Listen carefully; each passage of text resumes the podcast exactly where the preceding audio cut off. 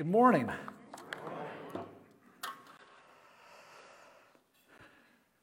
I agree with Vicki and Josh baptisms, wow, that just rocks. Um, reminded me, I, I have to share a baptism story. Is this okay?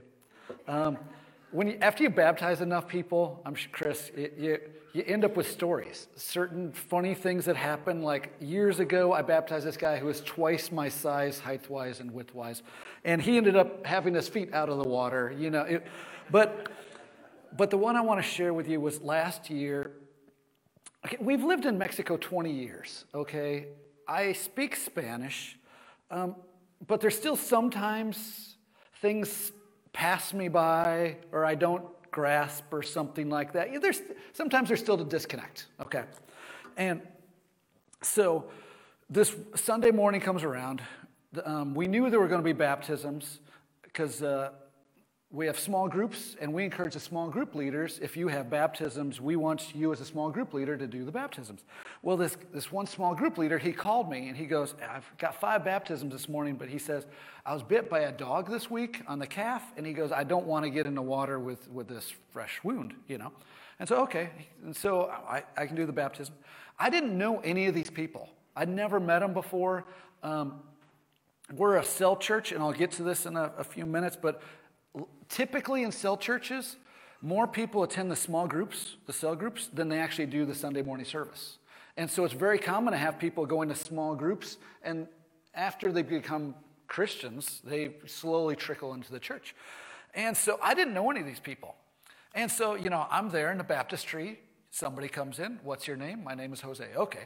Baptize Jose. Okay. So this lady comes in, and I'm like, well, what's your name? And what I hear is, my name is Mari Juana. Okay, I'll, I'll, I'll translate that in English. In English, it's, it's literally basically Mary Jane. Okay, so I baptized um, marijuana, and, and I, I'm so focused on baptizing that it wasn't until afterwards, because I'm, I'm just trying to get Spanish, you know, it, it's a big event, you know? And afterwards, my, my two kids, my sons, one of them six four, my other son is over my height, he's six foot tall. They come up to me and they're just laughing. They're like, Dad, you just baptized marijuana. and I'm like, What? No, I didn't. Her name's Marijuana. Oh, yeah, I guess I did. and so, um, yes, we all have stories, but um, new life, we love it. And this morning, I want to share. Um, as Christians in Mexico, we have found we, do experimenting. You know, what is what's going on in this generation? What's going on in this culture? How can we best reach these people and disciple them, raise them up, so that they can also disciple others? And so, um, today I want to talk about basically two strategies that, that we use that we've seen, that we use over and over again, that are working. So, first of all, let's go to Matthew 10, verse 7 and 8.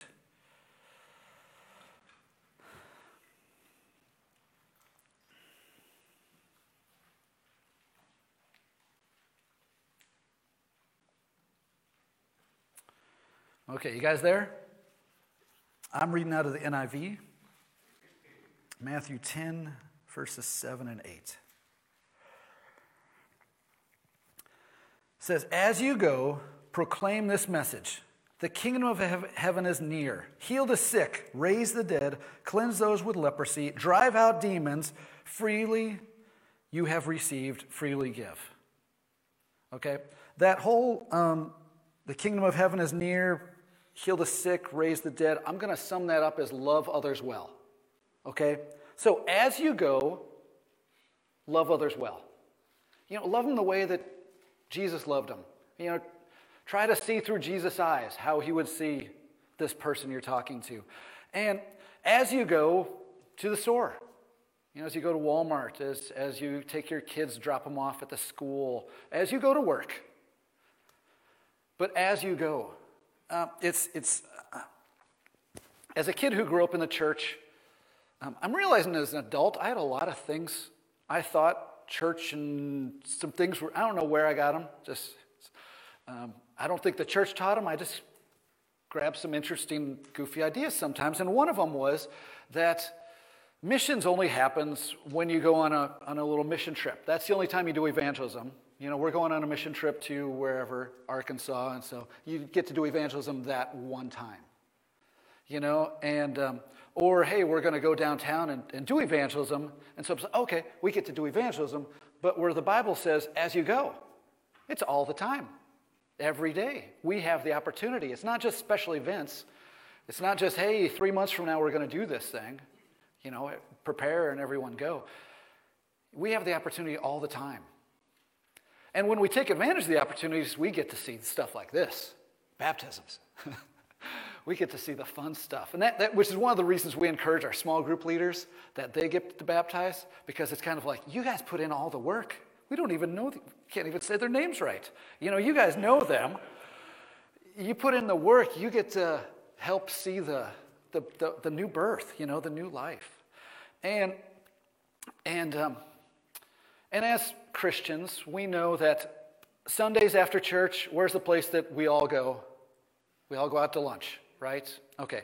So as you go, because we know right now that a lot of restaurants are closed, have smaller hours, whatever, they're, they don't have enough help, that um, bless your waiter, waitress.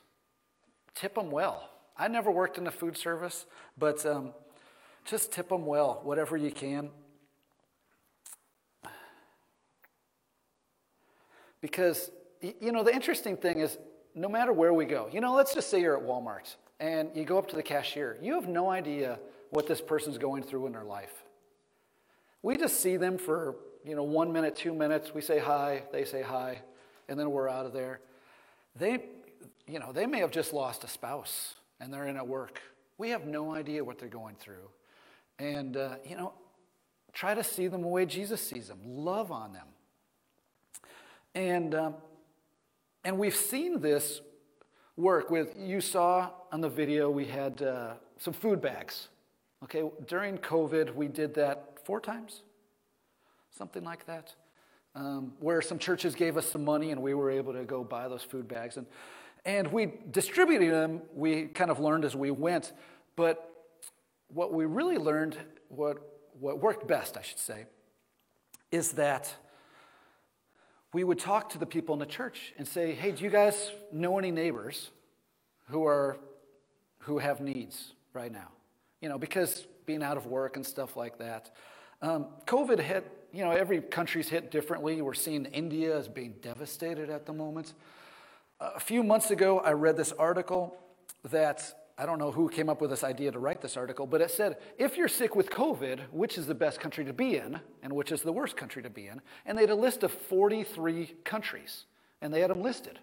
And I don't remember where the US was, I'm sure it's towards the top of the list, but Mexico was number 43. If you have COVID, you don't want to be there. And so, you know, it's the more thing with every other country, not enough ventilators, and, and uh, they hadn't inflatable hospital. Can I say, does that make sense in English? it was an inflatable, okay, I don't know. just, you know, you know those kids' inflatable toys? Just a giant one. That's what, that's what, um, that was the COVID hospital. It still is in, in Pachuca. Um, it's a temporary hospital. That makes more sense. Temporary hospital. They call it the inflatable hospital. I'm sorry. Some, some, I have to confess, sometimes I think in Spanish and English or whatever, and I, I think of a word, okay, and then I try to translate it. So be patient with me, please. But with the getting back to the food, a lot of people were out of work. Um, some people were like, I lost my job, so now I'm trying to sell vegetables. Is this going, you know? And so we would just ask the people in our church because sometimes our people in our church were doing fine. Other times they needed food bags, but most of the times they were fine, but they were like, yeah, this neighbor here, they have four kids. The, the husband and wife both been out of work for however many weeks. And so they're like, yeah, can we take two food bags to them? And it was still one of these as you go. You know, they, they, they were just loving well on their neighbor. They knew the, where the needs were, and they were taking and loving, loving them. And we've noticed a lot of our growth happens from people in our church loving their neighbors well just, just by doing normal things, saying hi to their neighbor and stuff like that. And um, last year, um, my son was playing, he, he plays the keyboard. That's what it's called in English. He's playing, he plays the keyboard in one of the churches. And so he would have to be at church at like 8.30. And I didn't have to be there till 10. But I have to, I drive it was, it was on a hill. And so I drive them up the hill and drop them off. And, and I'm like, I've got an hour and a half. What do I do? And, you know, we have to carry the piano up, or we, we drive the piano up there, and then we have to carry it to the, it's a long story. when a church is on a hill and, and it's in a place where you can't always drive to, so you have to park here and hike down 200 meters or whatever with your piano. And so we're start hiking down to the, to the church building, carrying his piano. Well, he's carrying the piano, I'm carrying the stand and the cables and stuff like that. And we pass this guy who his name is Couche. And Couche is not a name, it's, it's a nickname. And I'd seen him before. I'd never really talked to him, um, but everyone in the whole neighborhood knows him as Couche. And so, and he's, he's, he's a homeless guy. He, he's actually a drug, drug addict. They uh, sniff glue is a very common, um, it's very common in this area because it's a cheap, cheap drug. And so he was just sitting there and he sees me and he, uh, and he says, hey, can you, can you get me something to eat? And I'm like, sure, I can do that because I'm thinking I've got an hour and a half, you know. And so I say, just a second, I need to take, you know, the piano and keyboard down to the church, but I'll, I'll be back. And so there's a, mar- there's a market by the church every Sunday. And so they have tamales. Have you guys ever had really good tamales? That's, what, that's one thing I miss about Mexico. Um, and so I stopped by, got tamales and uh, some sort of drink, like coffee or something like that. And so I get one for myself, get one for him, get us both drinks, and I go back up and sit down with him. Well, Couche, he's been using drugs, sniffing drugs, glue for so long, he can no longer walk. His, um, it like it mangles your muscles, and it's just, it's horrible. And so I just sit down with him, and I, I talk with him for basically an hour and a half. You know, we just share, we just eat tamales and, and just, just sitting on the sidewalk. He actually, he lives in the public bathrooms at the little um, little park. And, and that's his life. And it was interesting because I found out like a year later, uh, one of the leaders in the church said, Hey, this guy, this other, he pointed to this other guy, this other guy started coming to our church because he saw you sitting with Couche. And, um, you know, I'm kind of like, well, that's kind of an odd thing, you know. but I'm love, just loving on somebody. And you know, we're supposed to be make, we're supposed to make a difference. And I remember years ago, we, um, the women almost had this ministry to single moms getting ready to have kids and having uh, baby showers. It was like one year that I don't know how many they did, but it was just a way of practically loving on them. And um, yeah, just being the body, being the body. So as you go, wherever you go, you know, just show God's love. Okay? So let's move to Ephesians 4.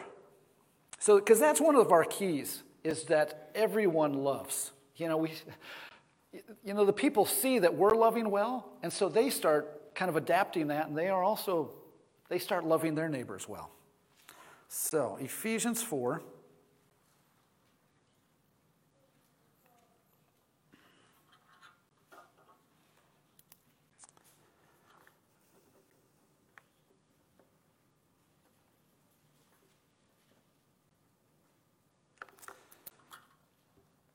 Verses 1 through 7.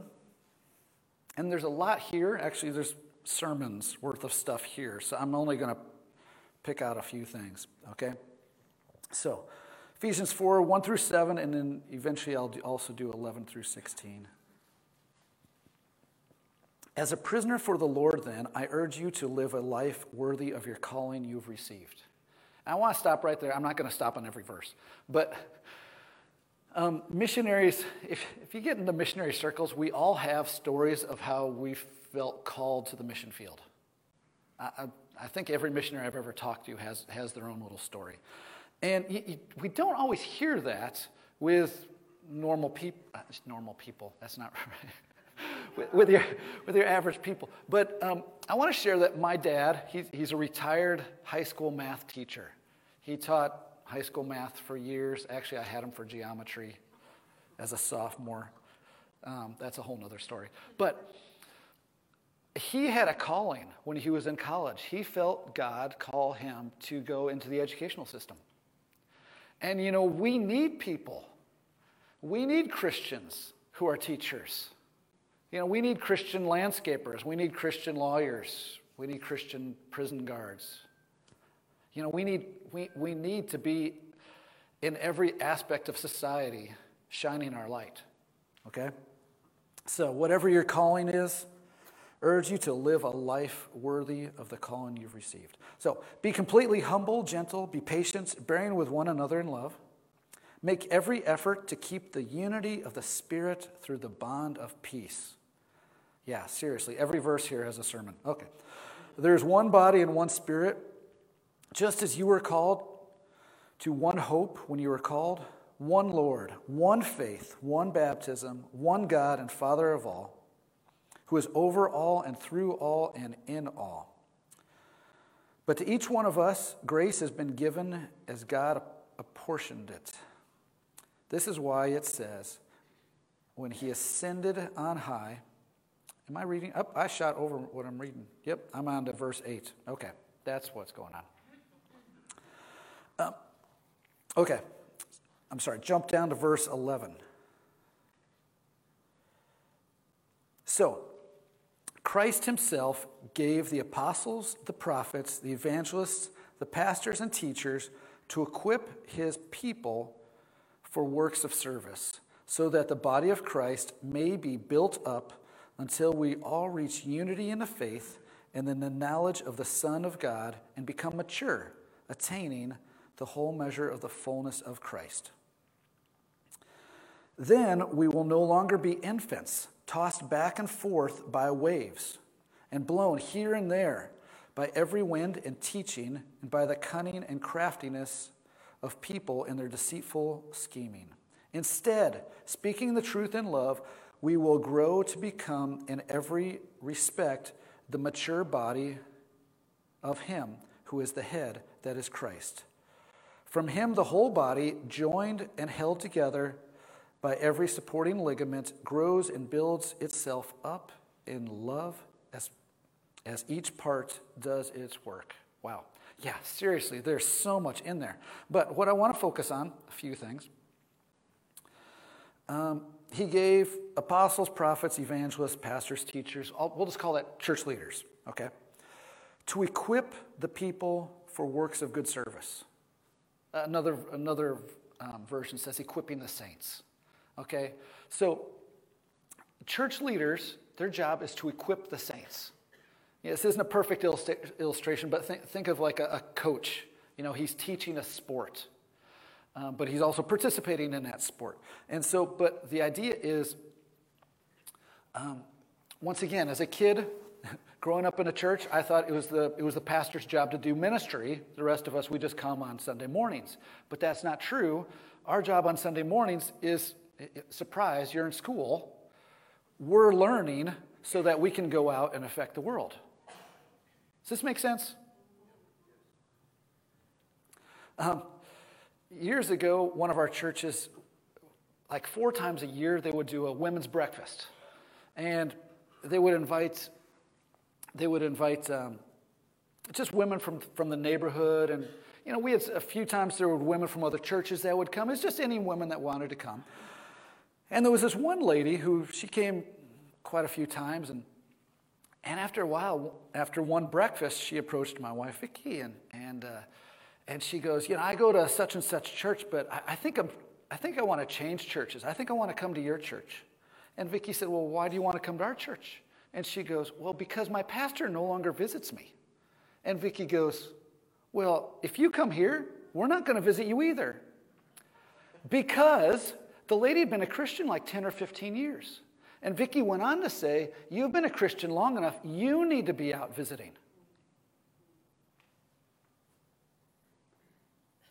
Because we're a body, we work together. So I have tennis elbow, self diagnosed, I'm not a doctor. And um, I don't play tennis, but um, I've been lifting some weights. And so I was, you know, great thing about technology age of the computers, I just looked up on YouTube. I just typed in tennis elbow. And you see these, you know, start watching these different videos. And eventually I came across this video. And the guy said, he's a sports therapist. And the guy said, most people treat the, the, the elbow. When they, when they have pain there, they treat the elbow. When actually, the elbow is just a hinge. It's all it does. It's, it doesn't do any, it can't do anything else than just back and forth. It's a hinge. And he goes on to say that if you have pain in your elbow, you know, logically we think, well, we need to treat this. But he said, what's happening is it's being strained because your wrist, which actually can move a lot more, or your shoulder, which also can move a lot more, is weak. And so if you have tennis elbow, you need to strengthen these other joints around it and that will, also, that will eventually get rid of the pain here. And it's the same way in the church that sometimes, like, like, like this lady who went up to my wife, the pastor's not visiting me.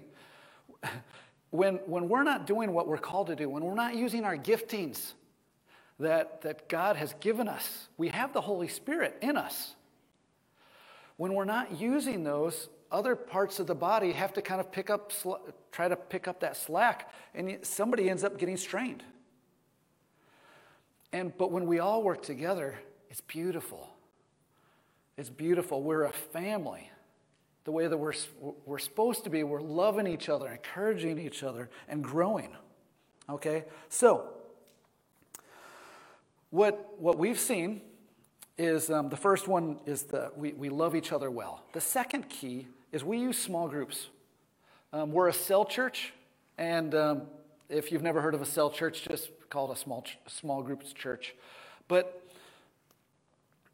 if you've been in any Christian church for any amount of time, you know that we have small, small groups here in the U.S. You know, typically it's like, hey, if anyone's interested in uh, going through the book of Romans, the Kennedys are going to be having a small group every Wednesday night for the next 12 weeks. You guys know what I mean?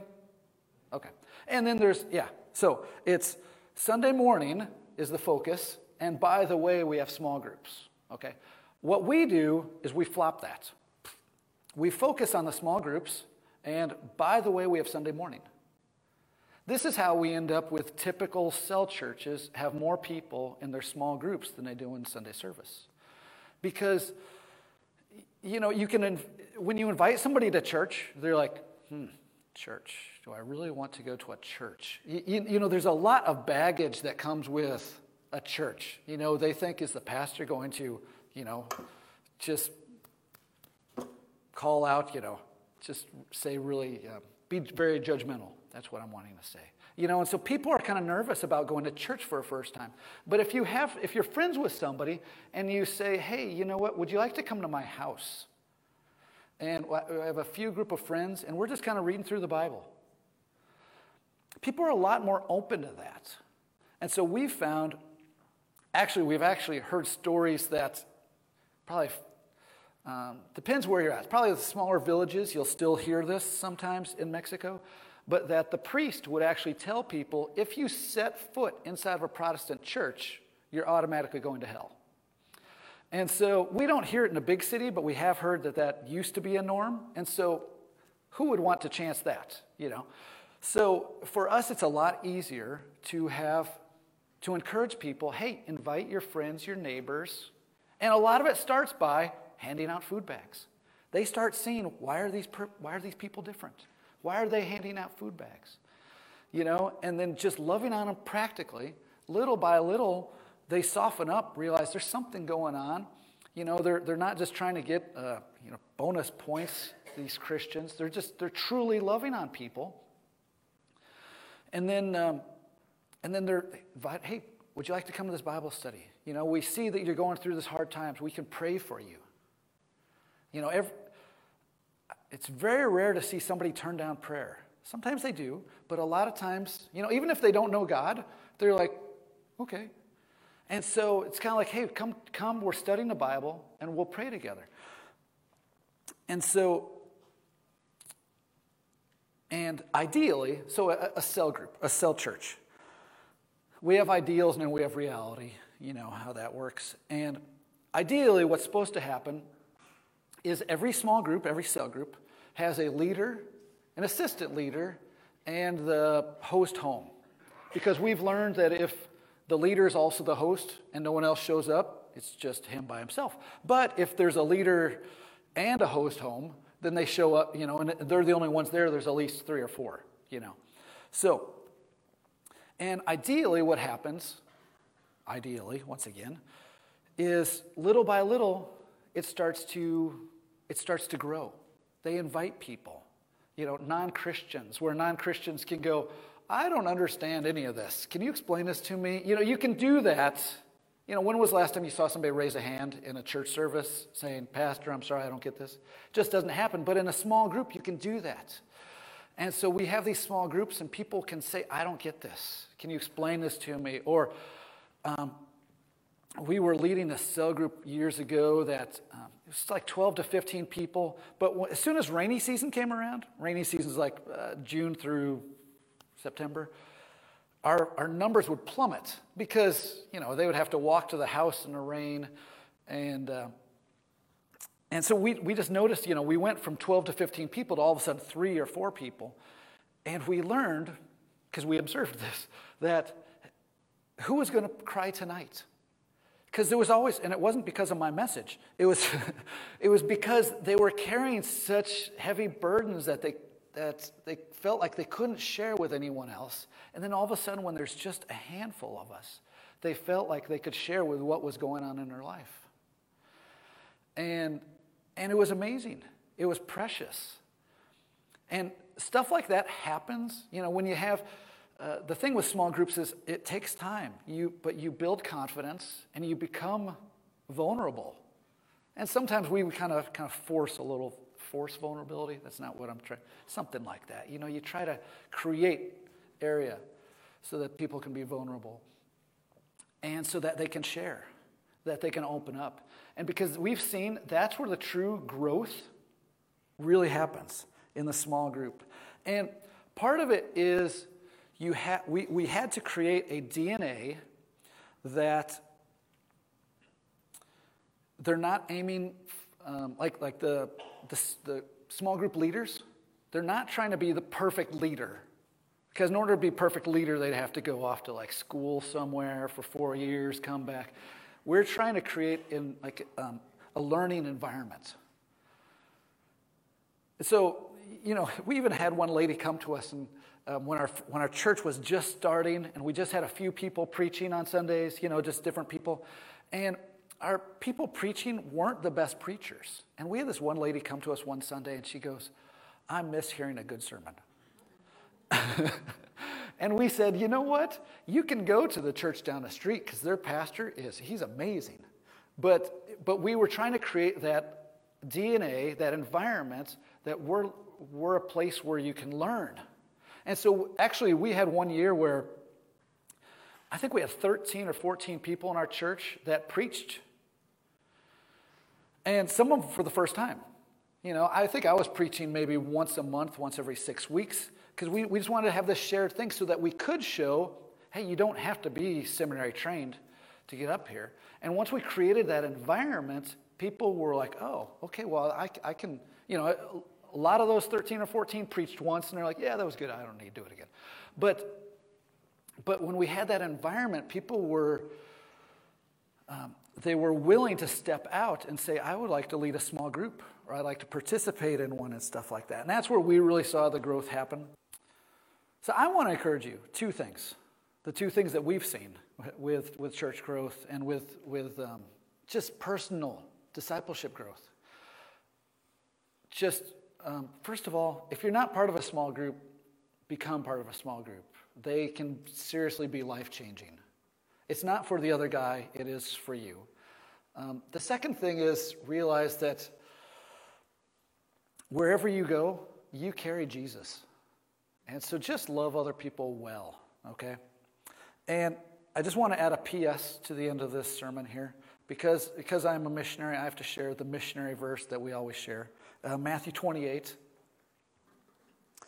Um, because both my wife and I have talked, and part of the reason I think that we both received a, a call to become missionaries is because the churches we were involved in had missionaries come through and show slideshows. You guys remember those slideshows? Show slideshows of some other country that we'd never even heard of, and you know they're doing such and such there, and it touched our hearts. And so our lives were touched by missionaries, and so that when God came and said, "Would you be one?" we were you know, we kind of had an idea, and we were kind of ready for for that. And so you know, I don't know where you guys are in your stage of life. I don't know what you're thinking and stuff like that, but you know, I know there are needs here in Troy, but there's also needs in other parts of the world. And the missionary dynamic is going through a change, just like everything else. But I just want to read this, this verse here. Uh, I have to find it here. Am I f- okay. Therefore, go and make disciples of all nations. And that as you go, this somebody told me that therefore go can also be translated as as you go. As you go, make disciples. That's kind of cool. As you go, make disciples of all nations, baptizing them in the name of the Father, the Son, and the Holy Spirit, teaching them to obey everything I've commanded you. We kind of leave that out sometimes. That's important right there. Teaching them to obey everything I've commanded you. And surely I am with you always, even to the ends of the age. And in that the I love how that wraps up because Jesus is always with us. We're never alone. He's always with us. It's all about him, nothing else. So I just want to finish in prayer. Okay? Jesus, you are so amazing. It's so good to be here with um, brothers and sisters in Christ. Lord, and I just ask that you'd bless this church. That they would be a church that makes disciples, that make disciples, that make disciples, that make disciples, that make disciples. And that they would grow in you and learn their gifts and how you love them individually so that they can go out and love others well. Thank you, Jesus. Amen.